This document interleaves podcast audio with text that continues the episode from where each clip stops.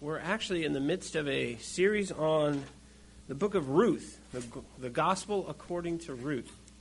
So today we're going to be going through chapter 3, Ruth chapter 3. So if you want to turn there, Ruth chapter 3. Let's pray. Father, we've come here today because we are imperfect, because we are needy and hungry and hurt. We've come here, Father, because we want to rejoice in you. We want to believe in you. We want to walk with you. Father, our faith is weak. And we pray, Lord, through this text today, through this sermon, that you strengthen our faith. We believe. Help us. Help our disbelief. Be with us today. Renew us. Strengthen us, gird us up to go into the world and to love it as you have loved it. In Jesus' name we pray, amen. So the book of Ruth. It's easy for me to believe that the book of Ruth is actually about Naomi. At times it seems like she really is the main character. What we've been seeing in the last 3 weeks into today is a transformation of Naomi. The beginning of the book of Ruth, she was headed in the wrong direction. She was going away from God. And what we get to watch is God graciously leads her to true and lasting faith in himself. That's the process that we've been watching. Yes, there's Ruth, and yes, there's Boaz, and there's this cutesy romantic story going on that's important. But there's also this love story going on between God and Naomi. And God is revealing himself to be the kinsman redeemer of Naomi, as he's revealing Boaz to be the kinsman redeemer of Ruth. So there's kind of these simultaneous love stories going on. At the end of chapter 2, where we were last week, we left Naomi speaking in astonished hope because of all that God had done for Ruth. In chapter 2, Naomi was a passive character throughout the gleaning story. Naomi's inaction in chapter 2 is a stark contrast to her actions in chapter 1, in which Naomi was making decisions that were leading her in the wrong direction, away from God. It's as if Naomi stayed at home in chapter 2 because she didn't trust her own wisdom or her own ability to make decisions, nor should she have, really. In chapter 1, they all led to pain and disaster. She's shell-shocked from grief at the beginning of chapter 2. She's down on the mat. She was like Israel, doing what was right in her own eyes, and now she doesn't trust her own judgment, which is actually a sign that she's getting wiser. God led her through tragedy to humility, to a place of inaction in chapter 2 where she would spend more time watching and learning than doing. And what does God graciously teach her? He showed her that he fills the empty. God guided Ruth to Boaz, and through Boaz showered tangible grace down on both of them. At the end of chapter 2, Naomi is paying attention. She's finally watching. Naomi staggered as Ruth staggered in with 30 pounds of grain and, like I said, a doggy bag. And she also, right, Ruth comes home with a big bag of grain, a doggy bag from lunch to feed Naomi, and this unbelievable story about how she had gone into a hostile land and actually came out full of blessing. She went out empty and came back full. So this fills Naomi with hope, fills her with a great deal of hope. That 30-pound bag of grain in Ruth's story affected her imagination, and it stirred up her faith.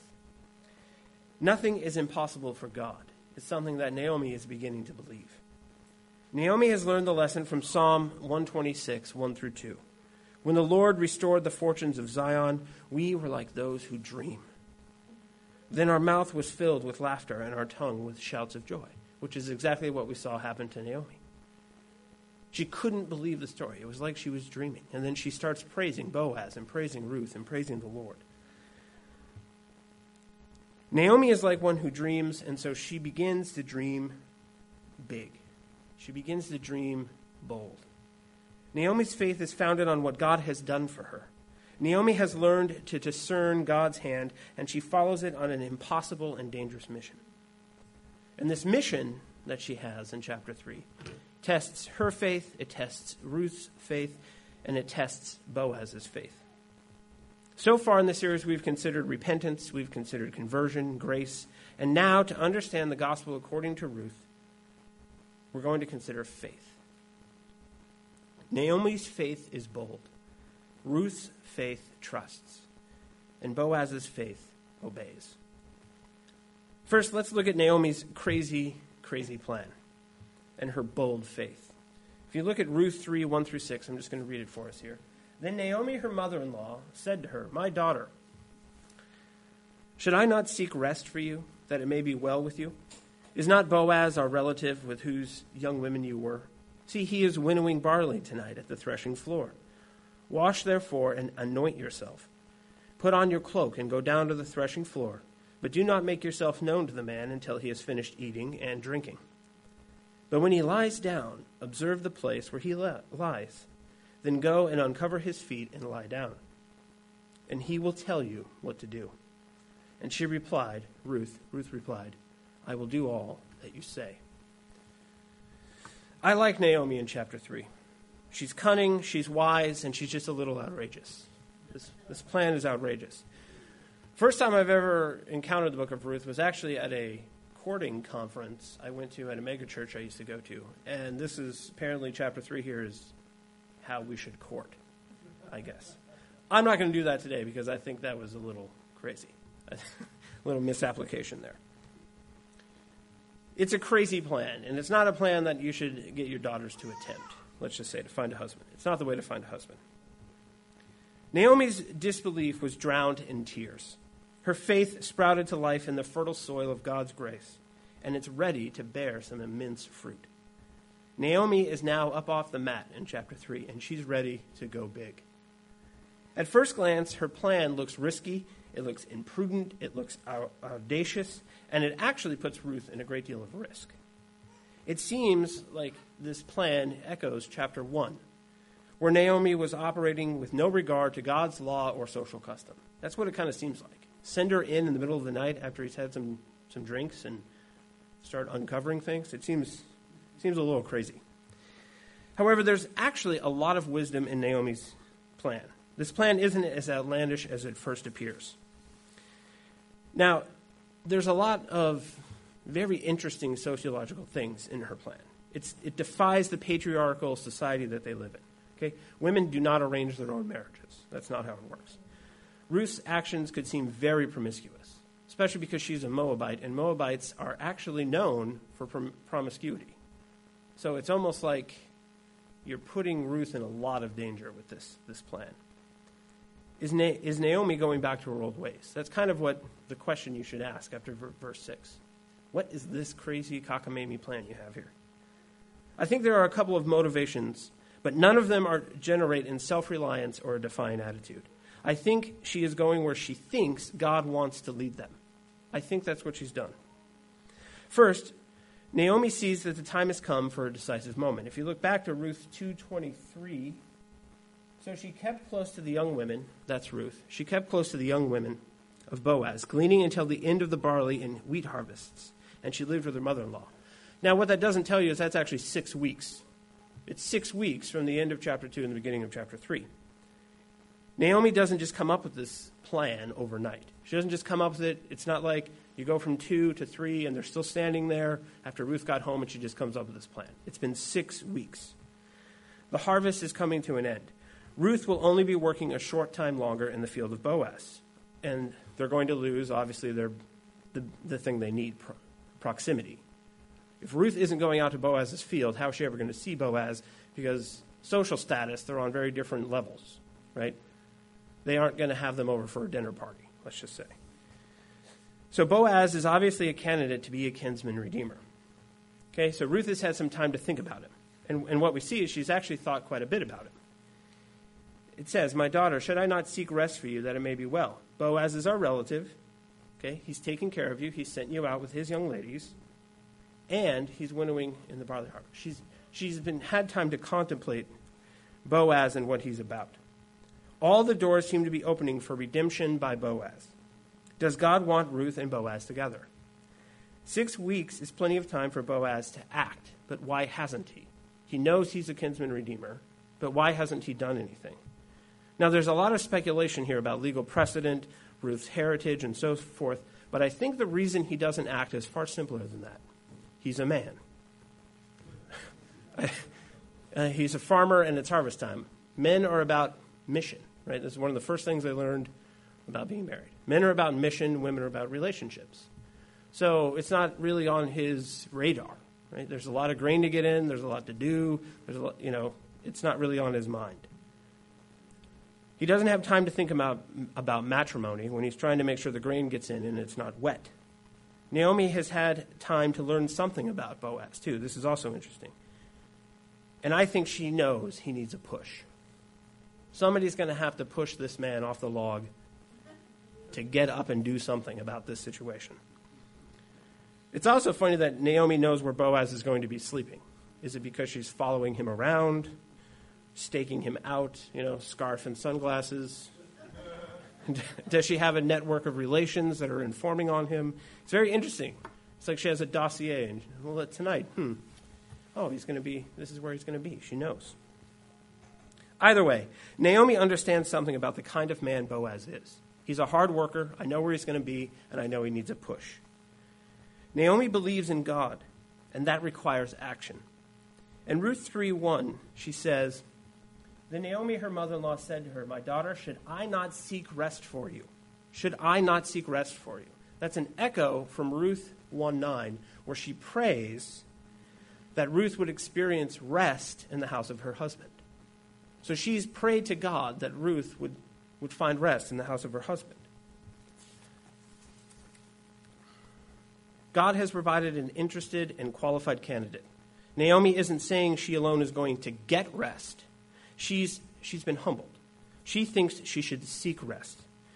She should make a dash for it, make an attempt. God clearly is leading them in this direction, and she's not saying without a doubt, "I'm going to go out there and get you some rest now, Ruth." She's saying we should seek it. She's looking at the evidence of what God is doing and making a call. This is what we should try to do. If they stepped out in faith now, isn't it possible that God would bless them? Just like Ruth stepping out in faith in chapter 2. Ruth stepped out in a great deal of faith to go glean, and God blessed her for that. There's risk in Naomi's plan, but the risk is nothing if God is behind it. Seek is so important here. It isn't presumptuous, it isn't arrogant. It shows that Naomi seeks and another grants. Ultimately, the outcomes are up to God, not Naomi. What we see here is that faith takes action, humble, bold action. She's not working on her own wisdom. She's looking at what God is doing, and she thinks, okay, now it's time for us to do something, to bring about the answer to her own prayer. The plan is outlandish and unorthodox, but so too was Boaz befriending and providing for the two widows in the first place. Him doing what he has been doing at this point has been bold and unusual. And Naomi, who's paying attention, says, okay, I've never followed God in life, but Boaz is a good man, and this is what the kinds of things he's doing, and God is blessing people through it, and so I'm going to attempt to do the same thing. Something bold, something a little wild, stepping out in faith. Our faith should be as big and bold as our God. This is my point. Our faith should be as big and bold as our God.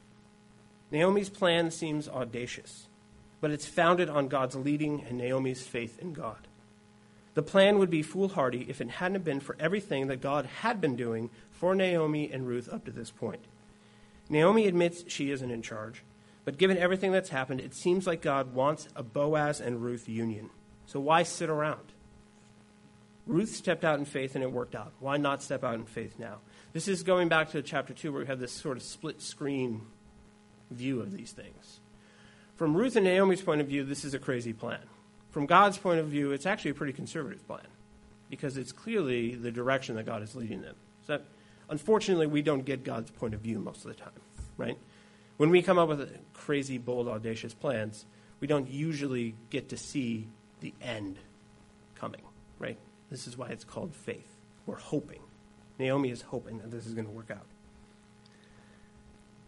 What's very interesting about Naomi here, too, is there's precedent for what she's doing. There's actually a story in the history of her people, just like this one, that she's actually imitating.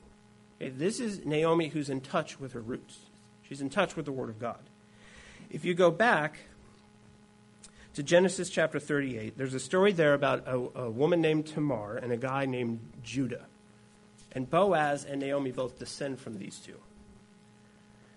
Tamar had to go big and bold, defying all social customs, to get Judah to obey his covenant obligations. That's what the story's about. In that story, Tamar had to trick Judah into fulfilling his duty as a redeemer. Naomi doesn't have to trick Boaz, but she's sending Ruth on a secret mission to bring the story to a crisis point, just like Tamar did. And this mission involves placing Ruth in a possibly compromising position, just like Tamar was. Their echoes and similarities are quite astonishing between the two stories. It's very instructive for us, typologically, to see how God works in the lives of his children in very similar ways, separated by hundreds of years, to bring about the Son of Promise, Jesus, who ultimately is going to come from this union that God is creating here. But he worked in Jesus' genealogy at times in a very similar way, because in all of God's children's lives, he works this way. He requires us to trust him, believe in him, and be bold as he is bold. Naomi sees what God has done in Tamar's life. Naomi has witnessed what God has done in Ruth's life, and she's ready to move. She's ready to put it all on the line. Naomi's prayer was that Ruth would find rest in the house of her husband. Naomi believes that's what God wants, and that belief requires a bold action. Spurgeon said, that venerable preacher, Spurgeon, faith is led confidently to expect what reason would never suggest. That's what faith does. It's led confidently to expect what reason would never suggest. He also said that faith trades in marvels and her merchandise is with wonders. Faith should expect bold, unrealistic results. We serve a God that parts seas and gives bread from heaven. We serve a God that floods the earth while the living remain in this tiny little boat bobbing around on the water. We serve a God who saved Egypt and the world through a slave's ability to interpret dreams. That's Joseph. We serve a God who does things that reason shouldn't expect. So you're telling me that our king is going to come, and in order to win, he has to die. That seems unreasonable. Reason breaks down at that point.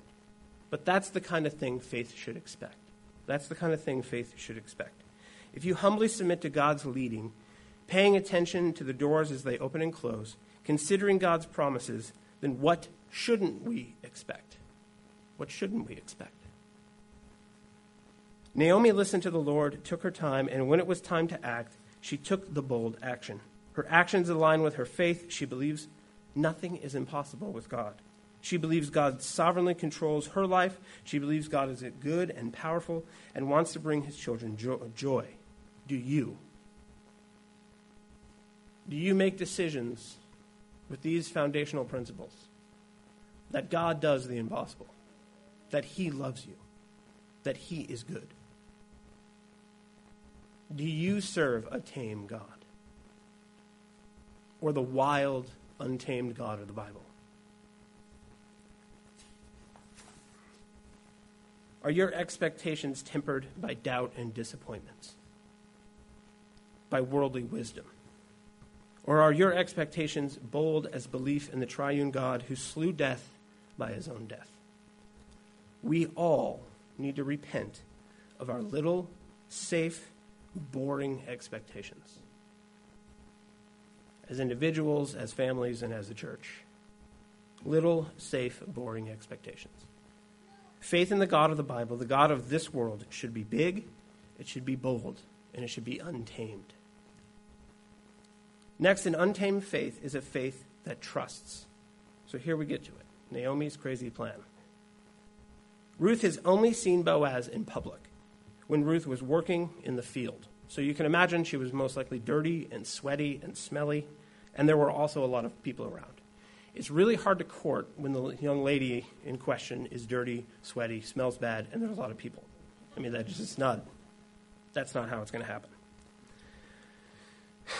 Boaz is a man who's focused on the mission, too, by the way. It's kind of hard. When a man is working, it's hard to throw love at him. He's just not going to, where's my hammer? He's not paying attention. So Naomi wants to put the idea to Boaz in terms that even a man can understand. This is the basis of the whole plan here. Like, let's put it to him that even the guy is going to get where we're going with this. So she tells Ruth to wash up. Good start. Perfume herself and get on her cloak, it says there, which is a word that's only ever used in Song of Solomon. And it's what the female lover wears when she's going to meet the king. So Naomi wants her to put on what is considered in Hebrew tradition courting clothes, which we assume, I'm not really sure actually what that means. I just assume it's more attractive than the thing she gleans in. That's my guess, right? You don't go courting in these same clothes that you wash the toilet in. It's courting 101 here. Naomi tells Ruth to wait until Boaz is full of food and drink, sleeping on his huge heaps of grain, where he'll be more inclined to receive the honor of a proposal, right?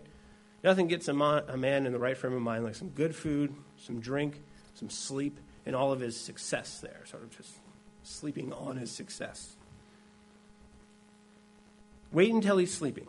This is her plan. Wait until he's sleeping, when no one's around, and uncover his feet so that he's awoken slowly by the cold night air. This is actually why she tells her to do this.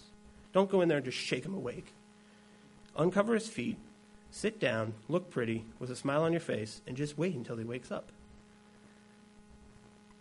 Wait until he sees your beautiful, staring face, staring down at him adoringly. And this is what I love, this moment right here. I just imagine Naomi patting Ruth's hand and says, at that point, even Boaz will get it, and he'll take it from there. It's kind of the end of her is just do what he tells you to do. Because once they're in this position, Naomi is pretty sure Boaz is going to just take it from there. He's not going to miss the signs. It's pretty hard to miss the signs when you wake up in the middle of the night and there's a beautiful woman wearing courting clothes at your feet. It's kind of hard to miss that. Now, Ruth is trust incarnate. She doesn't question the plan. She doesn't make any suggestions to the plan. She simply says, all right, I'll do that. That sounds good. She's trusting. She trusts Naomi's wisdom, which at this point actually has been a little faulty at times. She trusts Boaz, his character and his intentions with her. Why? Why is she trusting Naomi? Why is she trusting Boaz? Because she trusts God. She trusts God. She trusted God in chapter 1 when she threw her lot in with Naomi. Your God is my God, and so come what may, I'm with you, she told Naomi in chapter 1. She trusted God as she went out into a hostile land to glean. God continually proves himself. Naomi's plan seems good in light of everything God has been doing. Boaz seems safe, otherwise God would not have brought her into his field. When has God ever led her astray in this story? When is God not taking care of her? When has God let her down? Her life hasn't been a cakewalk. Don't assume by what I'm saying here that it's been easy for her. We forget Ruth is a beggar. She is a widow. She's lost her husband. She's in a foreign land where she doesn't know people, and she's been reduced to begging. It hasn't been easy for her. But she'll go into the dark of night, risking her good reputation, risking rejection, risking harm at the hands of Boaz, because even a good man goes wrong from time to time, because she believes God will protect her. She believes God will not lead her in the wrong direction. She agrees wholeheartedly to the plan. Naomi's plan is good because God is good. She trusts everyone here because she trusts God. Ruth trusts Naomi and Boaz because she trusts the Lord. Ruth is not a fool. Ruth does not follow blindly. From chapter 1 and 2, we see that Ruth's faith is deep and it is strong. Her faith leads her into dangerous situation after dangerous situation because she believes God is good and God continues to be faithful to her. Ruth is experiencing God's grace, which, no matter what befalls us, is far more than we deserve. God's grace is unmerited favor. That's what it is. She trusts that God, no matter what, will give her more than she deserves. She chose God in chapter 1. She sought refuge under the wings of the Lord, as Boaz said. She is a seeker of grace. And how does God respond to seekers of grace? Does he ever turn them away? Does he ever destroy them? Psalm 5:11. But let all who take refuge in you, God, rejoice. Let them ever sing for joy, and spread your wing over them, that those who love your name may exalt in you. God covers those who seek him with protection and blessing. Ruth knows this from what God has done for her already. She keeps stepping out in faith, trusting God, and she keeps experiencing immense blessing. But it's not as if she thought nothing could harm her. She knows it could. She believes there's real harm. We don't trust God because we think nothing painful will ever touch us, but because pain does touch us. We don't believe in God because we don't believe pain will ever touch us. We follow God because it does. It's the hope and faith that God sees beyond the edges of our life, that God knows the end from the beginning, that God is working out our little insignificant stories in the grand story of him overcoming Satan, sin, and death. This is her hope. This is why she can go into the valley of the shadow of death, because God has always walked there with her. This is the faith that leads Ruth into harmful circumstance after harmful circumstance, and why she keeps coming out on top. God honors her faith. Spurgeon said, "It is possible for even a good man to fail one who trusts him, but it is quite impossible for God to fail the soul that has relied upon him." It's impossible. It's impossible. It's this faith that trusts in God's sovereignty and ultimate purposes that led Shadrach, Meshach, and Abednego into the fiery furnace. Nebuchadnezzar challenged them, saying, "Who is going to save you? No one will." And their response was this: "Our God, whom we serve, is able to deliver us from the burning fiery furnace, and he will deliver us out of your hand, O king. But if not, be it known to you, O king, that we will not serve your gods or worship the golden image that you have set up." God will save their souls, no matter what. They're not afraid of what anyone is going to do to their bodies, because they will rise and see God face to face. They have a hope that stretches beyond the horizon. They have a faith that stretches beyond the horizon, because they have a God that stretches beyond the horizon. Ruth is governed by a trust and love for God that allows her to walk through fearful circumstances faithfully. She fears God more than her circumstances. This is what we're always telling our kids. Fear God more than your circumstances. She trusts God because she believes he is good. Lamentations 3:21 through 24 reads, "But this I call to mind, and therefore I have hope. The steadfast love of our Lord never ceases. His mercies never come to an end. They are new every morning. Great is your faithfulness. The Lord is my portion, says my soul. Therefore I will hope in him." How much of what we do, our decisions and our actions, stem from a lack of trust in God?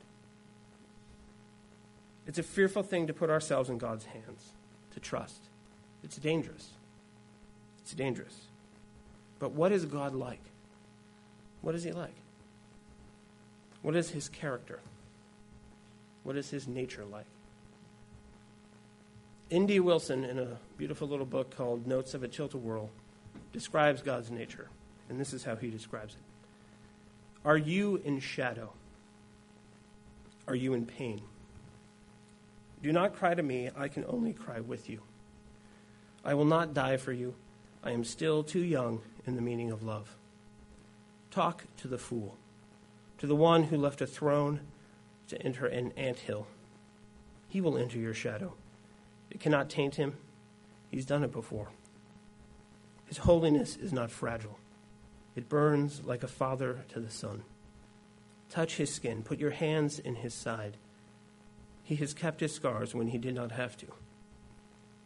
Give him your pain and watch it overwhelmed and burned away by the joy he takes in loving and stooping. Give him your pain and watch it overwhelmed, burned away by the joy he takes in loving and stooping.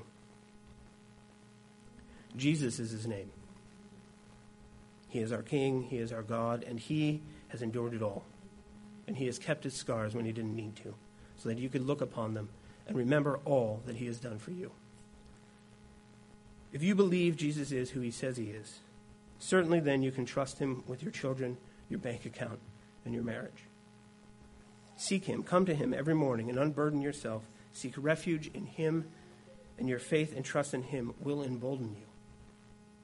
He won't fail you. Faith in God is bold. It trusts. And finally, we come to the third. Faith obeys. Ruth obeys the plan to a T. She goes out and she does exactly what Naomi wanted her to do, with one important caveat. She changes one thing about it. She adds in Ruth 3:9, spread your wings over your servant, for you are a redeemer. Spread your wings over your servant, for you are a redeemer. Regardless of everything, Ruth is equating protection under the Lord's wing with protection under Boaz's wing. Right? Boaz said to her, you have come here to seek the wings of the Lord. And now she is saying she's come to Boaz to seek his wing. Now, in the Old Testament time at weddings, you actually had this piece of cloth that the groom would put over the bride, since covering her with his wings. So she's equating the protection and goodness she's looking for from the Lord with protection and goodness from Boaz. She's making a connection here. She wants to obey God's law. This is what's going on. Boaz says that Ruth could choose young or old, rich or poor. She could marry for love, right? Young and poor. She could marry for comfort, old and rich. She could. She could marry anybody. But Boaz is the kinsman redeemer. She doesn't know about the second guy yet that he's about to tell her about. As far as she's concerned, the person she is supposed to marry is Boaz, because as far as the law goes, that's who's supposed to redeem her.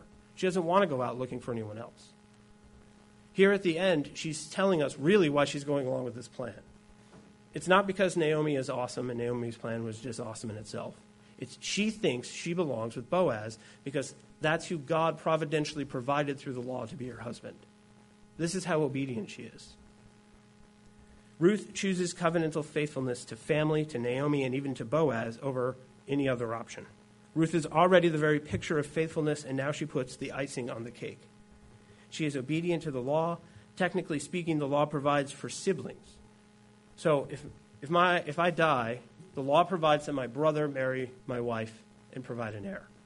Not anymore, but in the other, my poor wife. Now, what the law doesn't say about is if there's no brother. There's actually a technicality here that all of these characters can say we're done and move on. They could all get out of this. But they really want to obey God beyond what's necessary. They want to go beyond what it actually says. They want the spirit of the law, not just the letter of the law. Everything recommends Ruth at this point. Okay? Boaz is out in the field. He notices her. Why does he notice her? Why does he notice her? Why does a man usually notice a woman? There's a bunch of people out there, besides her just being a new person. She works hard. She has a great reputation. Ruth used to follow the book of Proverbs. So she used to go from Proverbs 31, which describes the perfect wife, to the book of Ruth. The reason is because Ruth is the perfect Proverbs 31 type of wife.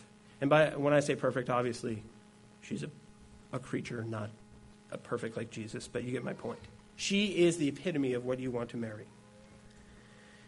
In Ruth 3:11, Boaz also calls her worthy, which is how Boaz was referred to in Ruth 2:1. She is esteemed by the town. She is showing that she would be the perfect Proverbs 31 wife. They are both worthy now. They call Boaz worthy. He calls her worthy. They're equals. They've become equals. She has become an Israelite through her faith, just as God desired since Abraham. There's a lot to that, but just think about that. She's become his equal through her faith. Ruth is acting out of faith, a faith that obeys.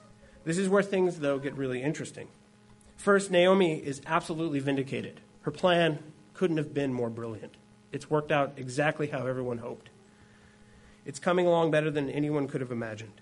Fortune indeed favors the bold. And here we see why Boaz didn't come forward on his own. He doesn't think he's good enough for Ruth. Ruth 3:11. This is so funny to me. And now, my daughter, do not fear. I will do for you all that you ask. Oh, no. Oh, yeah. I'm sorry. Verse 10. And he said, maybe May you be blessed by the Lord, my daughter. You have made this last kindness greater than the first, and that you have not gone after young men and yada, yada, yada. He thinks she's showing him kindness. He's a rich guy. He's an Israelite. He's a worthy man. Why wouldn't she want to marry him? But he considers it a kindness. It shows his humility. The widowed beggar is honoring the rich Israelite landowner. Could Boaz be more humble at this point? I don't think he could if he tried. He's as humble as he could get. Now, Boaz is for this plan. You want me to spread my wings over you? I'm in. I'm all in. You couldn't be a better choice. He noticed Ruth in the field. He singled her out. He thinks she is better than he deserves. He talked to her with a compassionate and understanding way back in chapter 2. He agrees to marry her. And then the whole situation falls under her shadow. There's another redeemer closer in lineage than Boaz. How did Ruth's dossier not have that detail in it? How did she miss this in her research? They were so focused on Boaz, apparently there's somebody else who's closer that could actually redeem her. And we have to come to the point where everybody is into this plan. These two want to get married, and this is when we find out. This is the providence of God right here, right? Everything looks perfect, and then I'm sorry, what? There's someone else? And Boaz, he doesn't want to act without giving this other guy his opportunity. I mean, these two are here. Nobody is around. They want to be together. They could be together now, and they could just leave there and just be together. They don't have to go tell anyone else. But Boaz is obedient. He's obedient. He wants to obey God more than he wants to get what he wants. He believes if God wants Ruth and himself to get married, then it will happen. His faith obeys, looking to God to put this situation right. He's a lot like Abraham with Isaac on the mountain. He's looking to sacrifice his joy and his future happiness to obey God's command. The similarities here between these two, the patriarch and Boaz, is striking. There Abraham was sacrificing his future, his joy, his happiness, and the promise because God told him to. And here Boaz is doing the same thing. So what does Boaz do? Well, he says, I'm going to work it out. Then he makes provision to protect Ruth's reputation. He tells everyone to be quiet about the fact that she was there. Keeping her visit a secret, he doesn't want anyone bad-mouthing his maybe fiancé. And as a pledge that he is serious, he gives her what would be 80 pounds of grain to carry home. Now, let me just say something here. Ruth is going to carry 80 pounds of grain home. I do not think she is a petite woman. I'm just going to say that. Our ideals of beauty are very different now than they were then. Okay? She's good looking, she works hard, and the woman can carry 80 pounds of grain home. How would you cast this for Hollywood? I don't know. Who would play her? Let's consider this even more closely. They want to be together. They were alone. Boaz obeys God by not laying with Ruth at this point. He justifies Ruth's trust in him by not laying with Ruth. Boaz is upright. He can delay gratification until the day God appoints it, if God even appoints it. Right? He is extremely obedient here. It's not this modern thing where we're married in our hearts, that kind of jazz, you know. Well, we really love each other. No. They really love each other, and they're willing to put off gratification to obey God. Boaz obeys God and believes that God will arrange matters as God sees fit. To modern readers, this doesn't seem like a very romantic story. If this was a modern film, these two here in the dark by themselves, the film would get pretty grim pretty quick. Where's the love? Where's the passion? We are used to love and passion directed toward our own desires and the express fulfillment of them here and now. That's what we're used to in love stories, right? The two people meet. Who cares if they're married? Who cares if they're not old, you know, different ages, 20 years apart, right? Modern love stories are very different than what we see here. It's all about the here and now. It's all about passion and not obeying God. Ruth and Boaz show love for one another, biblical love, because it's based on a passion for the Lord, a passion and a love for the Lord and his honor. That's the love and passion. They love God. They're passionate about his glory, and they're not willing to throw that away for a few minutes of gratification. What's Ruth's motivation? Okay, you might question it now. Is she just doing this, all of this out of obedience? I think she went with this plan because she really loves Boaz. I think she's really happy about what God has done because he is awesome. And she wants to be with him. She has really lucked out. Going back to their first meeting, she was overcome at that point by his graciousness towards her. And the way that she responds to him back in chapter 2 reveals that she says something in the sense of like, how do you know me so well? Their first meeting. She gets this sense where there's this connection between the two of them. And that startles her a little bit. And I think going forward on that, that's kind of her motivation through all of this. Everything else is just working out for her. It's Ruth, of course, right? She keeps acting in faith. God keeps pulling her through. They are such a great match because they are both so godly. They both show how faithful a spouse they would be by how faithful to God they are. Okay, that is what you're looking for in a spouse. If they're that faithful to God, they're going to be that faithful to you. The new roadblock is indeed a roadblock, but this is where their faith is really tested. Imagine knowing you want to marry someone, and that person wants to marry you, and you don't know if you can because the circumstances may not allow it. That's pretty hard providence. It takes a lot of faith. This is truly one of the most romantic stories ever written. They want to be together, and they don't know if God does. And so they die to themselves because they love the Lord. This is a great love story. It's a great love story. You can see how deep and strong their faith is by how much they risk their own happiness to obey God. Spurgeon said, faith is the fountain, the foundation, and the fosterer of obedience. Obedience is often difficult because it requires laying down our own will, dying to ourselves. It requires walking into shadow for a time and even danger. Faith can sometimes hurt when circumstances overwhelm us. Is God really good? Is God really for me? Is God really with me? Faith that obeys is an extraordinary thing.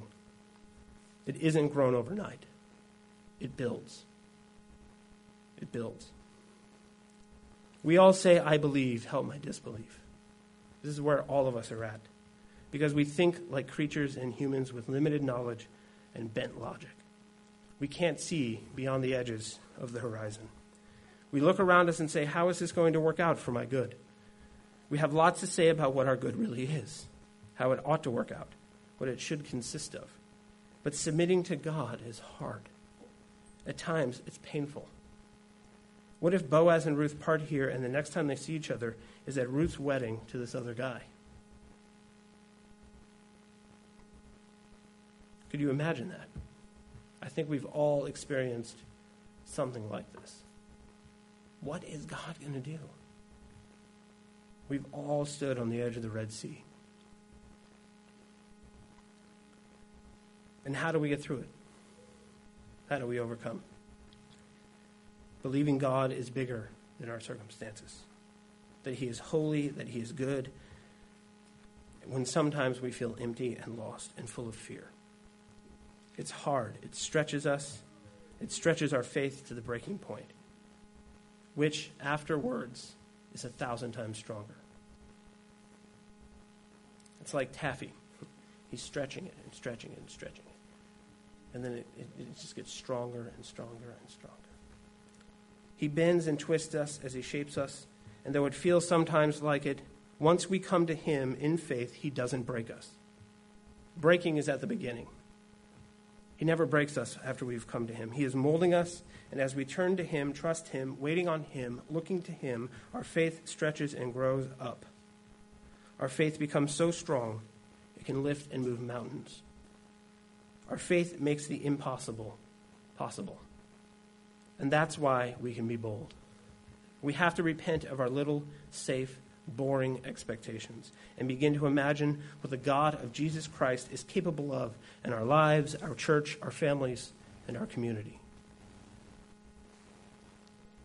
Not pie-in-the-sky dreams, but we need a bold faith in the God of resurrection, the God of incarnation, the God who won by dying. God's character is shown to us in Jesus Christ. If you read this here, let it shape your imagination. Let it shape your expectations. Let it renew in you an imagination on the scale of Easter and Pentecost. Startling things. Startling, untamed things. Naomi was bold because she believed God could do anything. Ruth trusted God because he had never failed her in grace. Boaz obeyed God because he knew God's plans were perfect, even if they didn't align with Boaz's desires. Read this story, the story of Ruth, to shape your faith. Remember our story as a church, your story as a Christian, the story of your family and how God has never failed you. He has never failed you. Have faith in your Lord. Be bold. Trust him. Obey him. This is the Christian life. Look to God and expect great things. Amen. Let's pray. Father, we need faith.